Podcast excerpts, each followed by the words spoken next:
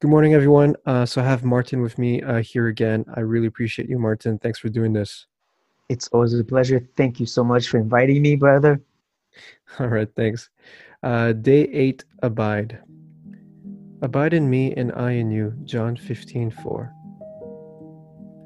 When a new graft is placed in a vine and it survives there, there is a twofold process that takes place. The first is in the wood, the graft shoots its little roots and fibers down into the stem, and the stem grows up into the graft, and what has been called the structural union is affected. The graft abides and becomes one with the vine, and even though the vine were to die, would still be one wood with it. Then there is a second process in which the sap of the vine enters the new structure and uses it as a passage through which sap can flow up to show itself in young shoots and leaves and fruits. Here is the vital union. Into the graft that abides in the stock, the stock enters with sap to abide in it. When our Lord says, Abide in me and I in you, he points to something analogous to this.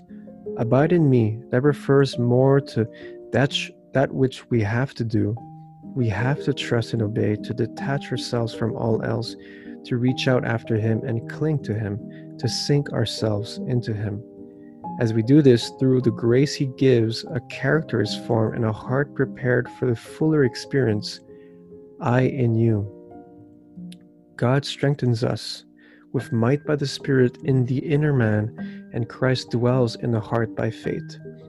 Many believers pray and long very earnestly for the filling of the Spirit and the indwelling of Christ, and they wonder that they do not make more progress. The reason is often this the I in you cannot come because the abide in me is not maintained. There is one body and one spirit, Ephesians 4 4. Before the spirit can fill, there must be a body prepared. The graft must have grown into the stem and be abiding in it before the sap can flow through to bring forth fruit. It is as we follow Christ in lowly obedience, even in external things, denying ourselves, forsaking the world, and even in the body seeking to be conformable to Him, as we thus seek to abide in Him, that we shall be able to receive and enjoy the I in you. The work enjoined on us, abide in me, will prepare us for the work undertaken by Him, I in you. In the two parts of the injunction have their unity in that central deep meaning word, in. There is no deeper word in Scripture. God is in all. God dwells in Christ. Christ lives in God. We are in Christ. Christ is in us. Our life taken up into His, His life received into ours. In a divine reality that words cannot express, we are in Him and He is in us. And the words, Abide in me and I in you, tell us to believe in this divine mystery and to count upon our God, the husbandman, and Christ divine, to make it divinely true. No thinking or teaching or praying can grasp it. It is a divine mystery of love. As little as we can affect the union, can we understand it.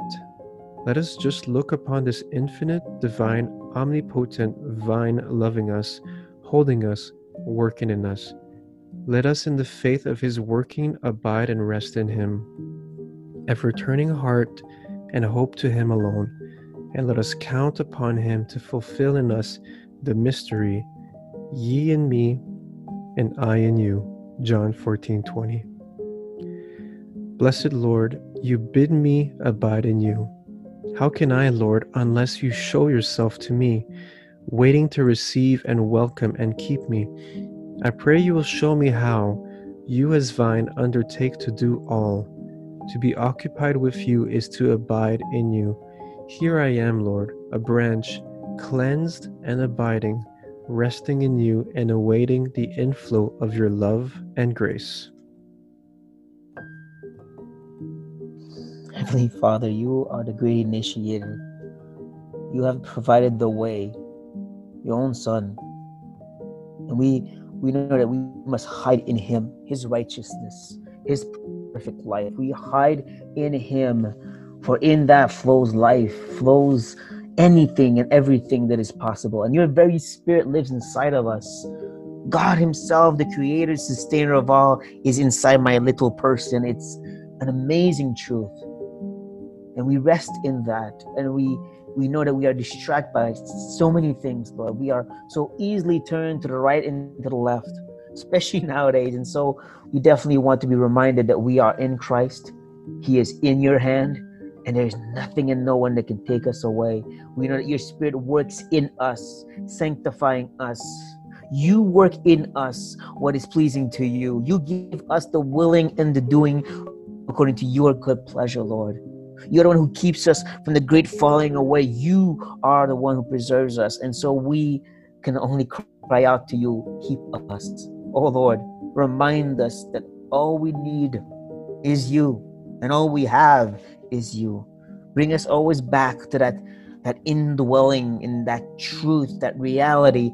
I am in Christ, and because of that, I am loved as if I was the Son, because now I am hidden in the Son. And that is the overflow of my heart afterwards that I want to, because I've loved you, because I'm so amazed by you, want to serve and give according to the power you give me. So please remind me these truths because they are the power I need, the truth you've given us. So I pray for these truths to always be flowing in our hearts and our minds.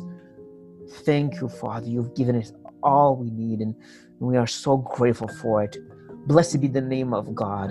Blessed be the Father, the Son, and the Holy Spirit forever and ever. Amen.